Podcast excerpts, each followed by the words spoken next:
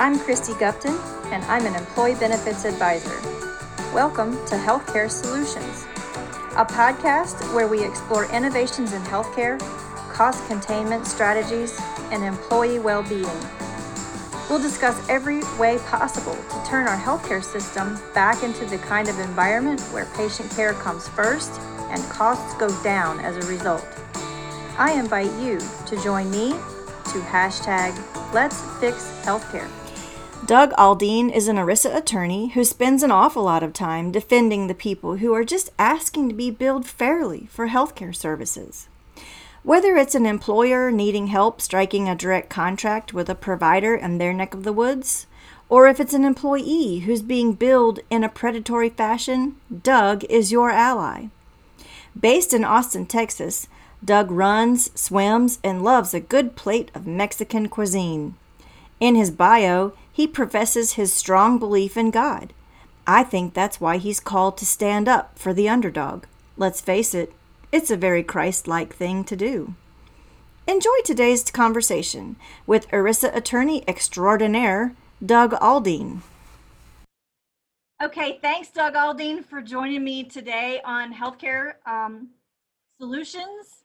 This is exciting. We have a lot of great things to talk about because employers are at the cusp of of you know going one way or the other they're either going to go into a successful strategy for their health plan or they're going to backslide even more and be really sorry that they didn't listen to you. So i'm so glad i'm bringing you uh, to the, the people who listen to my podcast and i hope there's a lot of employers out there uh, that are um, uh, you know really tuning in and turning their volume up. So uh, first, before I say anything, Doug, tell us about your background and what brought you to this point. I know you kind of ended up in this space sort of by accident. Absolutely. So I actually started out, been a lawyer for 28 years, been in healthcare 24 since 97. Uh, but I started out in the provider sponsored HMO world in Champaign Urbana, which is my hometown. Uh, and spent 10 years inside health systems, both in Champaign Urbana and in San Antonio, Texas uh, as a lawyer and started my own law firm in 07. And back then, pre ACA, nobody's paying attention to self funding. And at one point, I represented all the repricing companies AMPS, ELAP, Global Excel, and Ethicare Advisors. I mean, just a remarkable serendipity. Sure. Neat.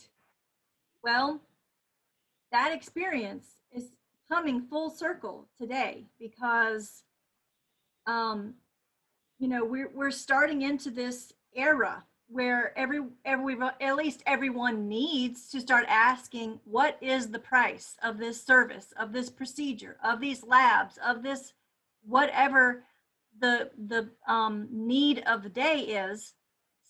People need to start asking what is the price? And um, you know so let's talk about individuals first. I, I, we're going to spend most of our time talking about health plans uh, through employers, but just for the individuals out there, I know that um, being a, you know, maybe even a cash pay patient, maybe they're uninsured. They need a way, uh, uh, of, you know, maybe like an instruction manual. How do they advocate for themselves and make sure they're not on the cusp of bankruptcy just because they had to go to the hospital for something. And you know, flavor that even in the age of COVID, because if someone's going to the hospital because they're having COVID symptoms, they end up being admitted and they come out of that ordeal with bankrupting kinds of bills, they need to know what to do about it. Mm-hmm. That's a great question. So I think the biggest underreported, underutilized component is the financial assistance policy. If you're uninsured, so if you look at any hospital's financial assistance policies, seven times out of 10, they're going to provide for both uninsured and underinsured patients. Okay. And when you start looking at those particular guidelines, you start looking at your level of income, the different things because remember hospitals have the ability to set those financial assistance policies however they want and in many cases hospitals are the judge jury and executioner so if you don't get the financial assistance what are you going to do if they deny it? I mean, who else are you going to call? There's nobody else to call.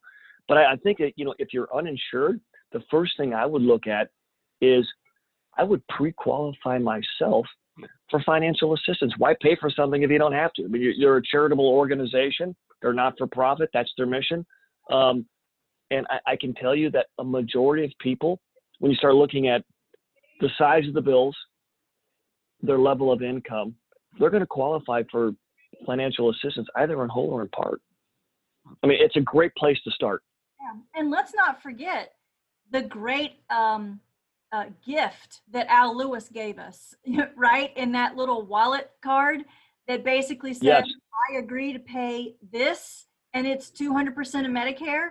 And then even if you need to um, ask the nurse that's triaging you in the emergency room to print out the financial documents before you sign it and and alter that language if you need to. I mean, if you're conscious and you're able to ask these questions, you really should say, time out, uh, before I sign anything, uh, please let me, you know, either either take this little wallet card I have, uh, and and I'll post this in the show notes to the podcast. This the uh, link to this wallet card that Al Lewis from Quizzify uh, came up with. Right. It's a genius um, move on his part, and to give it away to Americans for free is is um, you know paramount to like Jonas Salk creating the polio virus for free. I mean, co- creating the polio vaccine for free, right? This is a major thing, and I want to post it and make sure people can use it. But the premise is if you're in an urgent need of getting health care and you're having laptop or, or, or iPads, you know, tablets with um, a financial contract shoved in your face, you need to advocate for yourself at that point or or there might not be any, any turning back if you don't. That's correct. And so the genius of of al's card is this is at 200% of medicare which is an incredibly reasonable value a reasonable level of reimbursement for services because you're out of network. There is no contract so there is there's no meeting of the minds there's nobody's agreed on anything.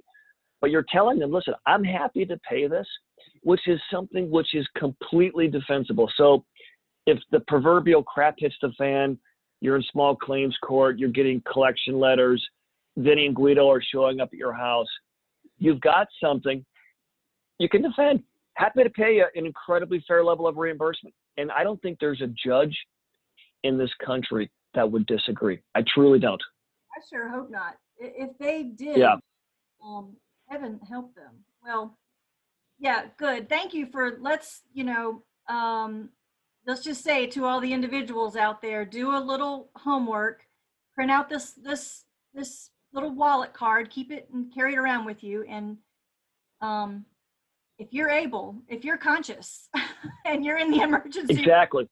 not in pain, not screaming. It's not your daughter with a broken leg and it's DEFCON 5. Exactly. Yeah. Right. Well, let's turn our attention to health plans. I really want to get this off my chest about fiduciaries. So in season yeah. one of Healthcare Solutions, um, I think it was maybe episode eight and nine, uh, somewhere around there. I interviewed um, Mark Watson and Kent Thomas. So Mark Watson is now the county manager of Union County, North Carolina. But when he was the HR director at Union County, North Carolina, he was one of the um, trailblazers uh, in the employer space that added direct primary care, and it was a huge success. But he did it because he had to. And he said on my podcast, he said, the county commissioners, my superiors, the people that I report to, they made themselves very clear that they wanted me to get a handle on healthcare costs. So, right. The thing is, I don't see many of his contemporaries and his peers acting that way. And I want to mm-hmm. know why. So, where are the true fiduciaries? Why aren't more of them taking that duty seriously? Well, here, here's what I think. I think with the transparency laws or regulations that were recently enacted, and you start looking at the information that is now starting to see the light of day. So that my I've got a good friend, Leo Wisniewski up in Philadelphia, who runs a company called Health Cost Labs. And what he's what he's been extracting is you take let's just take the state of New York, Empire Blue Cross Blue Shield. You can take two facilities for say a spinal fusion surgery within 20 miles of each other. There's a fifty thousand dollar difference. Yeah, I've seen it. Not five. Yeah, okay. So my point is this: is that I think when this information is now starting to see the light of day, I mean, it's going to for it's forcing the issue. It's forcing it because if you're going to the hospital for fifty thousand dollars more, I mean, it's it's a problem. Yeah. And, and and I think that as more of this information comes to light and people start connecting the dots, if you will, I mean, it really is going to force the issue. I think, honestly, we're two to three years away from healthcare spend being just like a 401k. I mean, people have people litigate those issues in the 401k world all the time. I and I think it's going to be exact. Yeah. Yeah, that's the most frustrating thing is because ERISA, you know, it's the same law, excuse me, that sends fiduciaries uh, to court being, you know, sued by the plan members. And right. Same law that governs the health plan side too. Um, so like I'm I'm I'm sorry, I jumped ahead of myself, but on the 401k side, on the retirement plan side, they're very heavy-handed with their um, rulings against the the fiduciaries, and if they have been derelict in that duty, they pay the price. So why is the law, um, you know, handed out so unevenly on the health plan side? It seems like those fiduciaries get a get a pass um, and maybe well, here's what see that I, I, think honestly, Cristy, I, I think it's because there's really there's a market in the 401k world. There's a transparent market for services, what they cost, how does it work. There's disclosure. There's all of those things that happen in a normal business environment. In healthcare, that's never been the case. But as these transparency requirements are working their way through the system, that's exactly what it's going to be. Just flash forward, you know, a number of years, and that that's exactly what's going to happen. So I in guess, my view. Yeah, I guess the the um the conclusion to come to from that is that those that have been delegating their fiduciary duty to a carrier up to this point better really start yeah. to um, get serious, don't you think? Because I think like today. So even though those rules, you know, don't really start until next year, I would start today. right. Go because ahead. I mean, that's another what 340 days left of the year. I mean, why wait? Yeah. Right. I agree. Um, so you know, when it it comes to hospitals and that relationship between the the hospital and their insurer or their third party administrator and how they're paying those claims, um, you've you've got to start looking at the you know, looking at those charges down to the penny to make sure um, that a word I learned on another podcast you were interviewed on, turbocharging, is is yes. not happening. And so these tools are, are going to have to start bubbling up that allow the, the plan sponsor this um, maneuverability within within their plan to say, oh no, wait a minute, a $30,000 CT, that doesn't make sense. That doesn't square with what we know um, a CT costs. You know, so like my buddy Carl Schusler, who's going to come and talk um, on this podcast uh, later this season as a sequel to the one we recorded in the first season. Boy, does he yeah. have great stories to tell about what he found in the claims data at you know um, a new client of his so anyway I, I, just think that that's that's an important place to start to go ahead and forecast what things what needs to happen when these um, numbers and when this knowledge starts to come out exactly. Because think about this i mean coming out of covid if you're a cfo your sole job is preservation of p&l and what is the biggest meat pitch on the planet? It's your healthcare spend. I mean, hire Cristy Gupton, hire Carl Schusler, people who actually know what they're doing and can go in and actually substantially save not only save you money, but you can reinvest in your company, reinvest in your employees, all the good things that normal businesses do.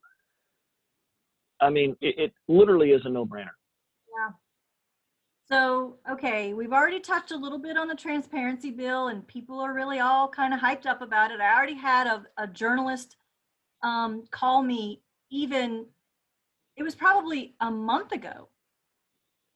And I was pretty, I guess, mellow about it at that time. I, I hated to pour, you know, water on her fire she was all excited about the thing. But I just kept thinking to myself, hospitals are going to find a way out of this. So am I being too mm-hmm. pessimistic or is there real eh, is there a real reason to be hopeful? Well, let's talk about it in two ways. So if you, if you look at it, the fine itself is 109,000 some change. So if you don't comply, if you literally do nothing, you're going to pay a $109,000 fine on an annual basis. So there's there's one school of thought which is, you know, it's probably just cheaper and better to not comply. We can continue to fight because you know, $109,000 is a drop in the bucket for these systems.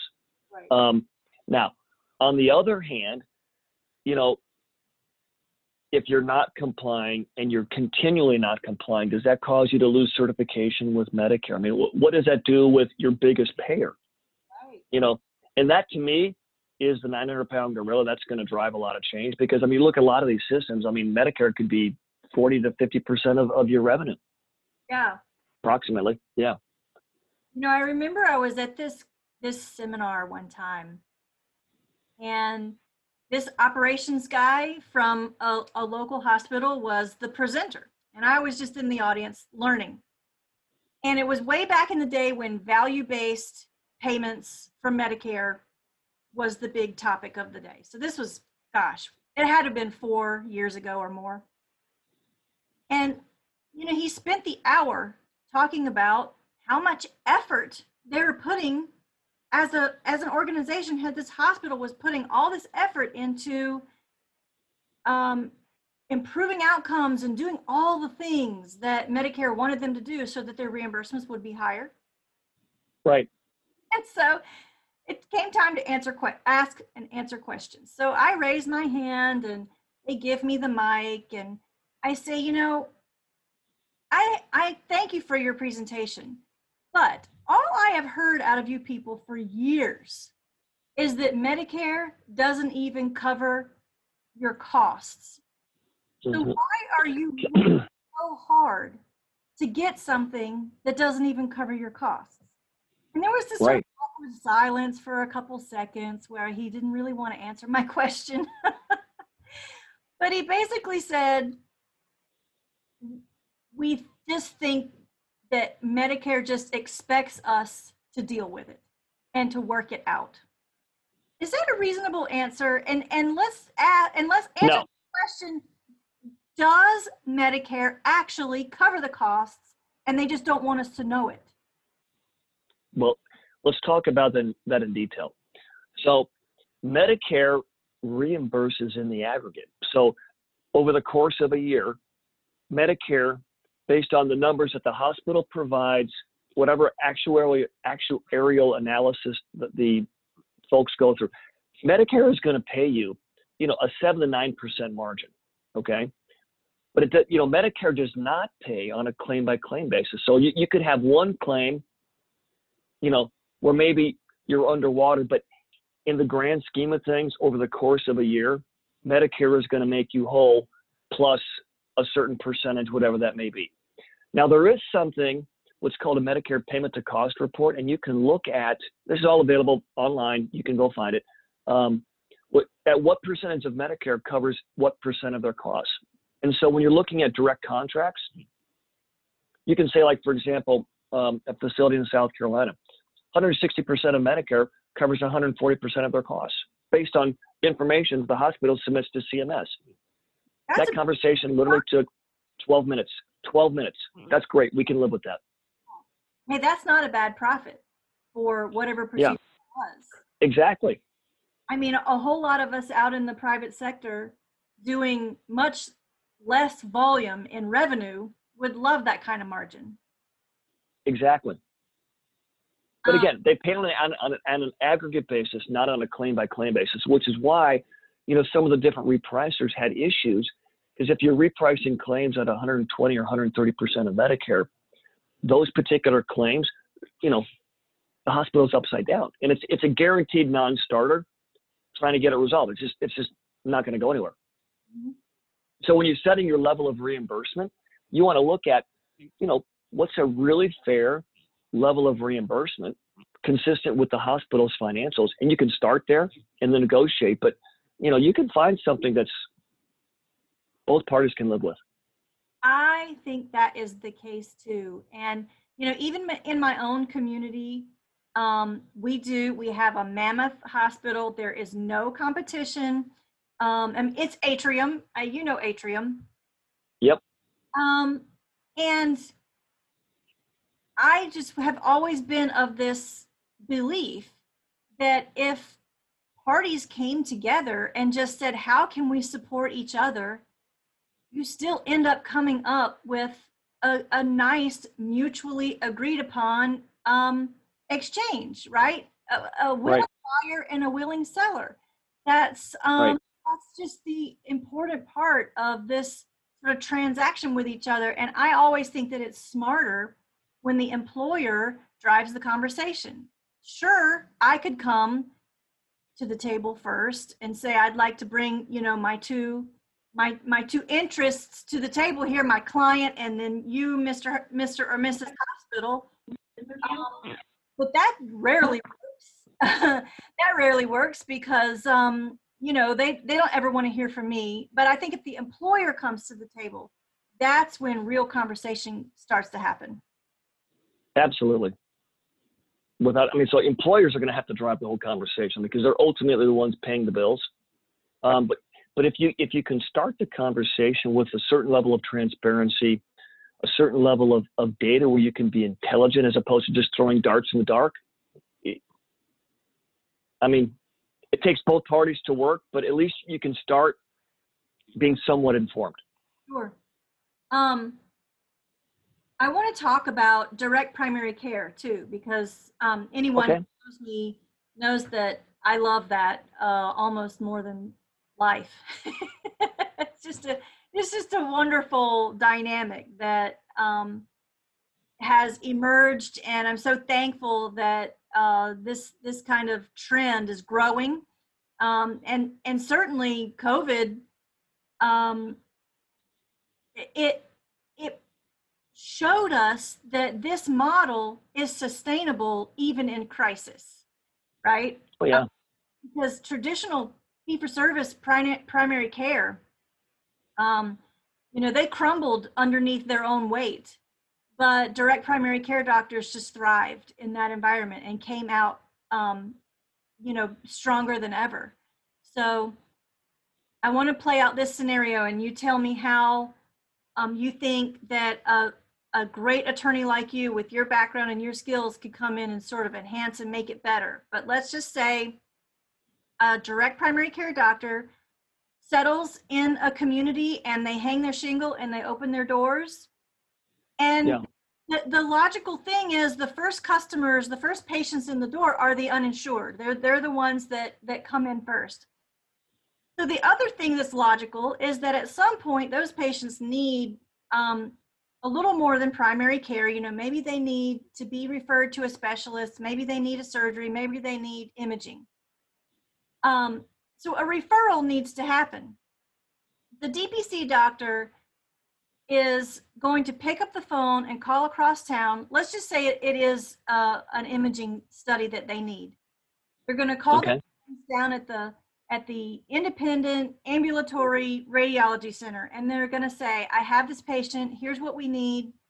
And oh by the way um, what would you accept if they pay cash and that's a very important sentence that needs to be said exactly like that too don't you agree instead of saying what would you charge never ever use that word don't don't oh, don't ever ask what will you charge always say it like. well think about it And I'm, I'm going to stop you right there, Kristen. Think about this. If you let me set the price, I'll give you a 99% discount all day long.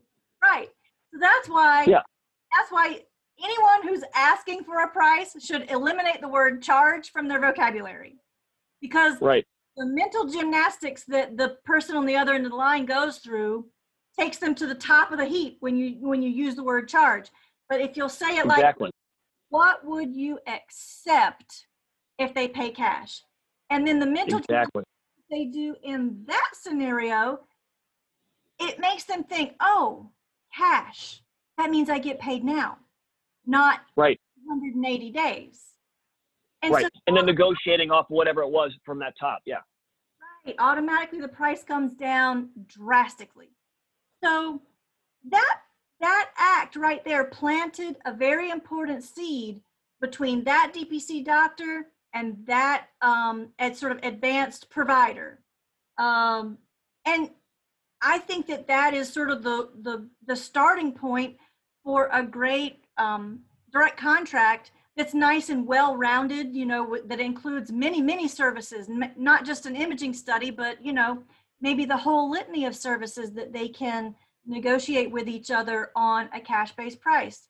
So if someone's already planted the seed, can't you see how an employer might swoop in and um, create an avenue where where someone like you can um, you know make it official make it legal make it contractual and set everyone up for success can you expand on that Absolutely. Absolutely. You know, setting up setting up a direct contract either on a professional or a facility based contract is pretty straightforward. Um, and like you said, I mean, if you've got you know two willing parties that you know want to get to the right spot, that's mutually beneficial. I mean, great things can happen. So, I mean, I, I do a lot of it, and and you got to have two you got to have two willing parties. And so when you start looking at the landscape, why do a lot of these hospital systems buy up doctors? Because they're they control the whole thing. And so, you know, to be a doctor, I mean, if I was in that boat, I, I would want to be an independent person because that way you're driving your own ship and you're not you're not having to you know kowtow to a health system. Sure, I know. I, I can I can totally see how what we know today about suicide rates and doctors that you know sort of lead every industry in this country, and which is very tragic, by the way. Um, Yeah, but it is. it happens well let's just say they moved into that top spot that unenviable top spot uh, and that particular tragic statistic um, post aca And i don't think that's by accident do you No, because You what when you start looking at, yeah. what happened I mean, well, think about it. I mean, past it gave those hospitals the license to steal basically it did. And so, you know, I just I feel like I really want to see direct primary care grow, of course, because I've been on record saying that, you know, that is the the, the smartest um, cost containment strategy. And if you get it in place first, everywhere that you can, so many other things just fall into place by default. Stay tuned next time for more of our conversation.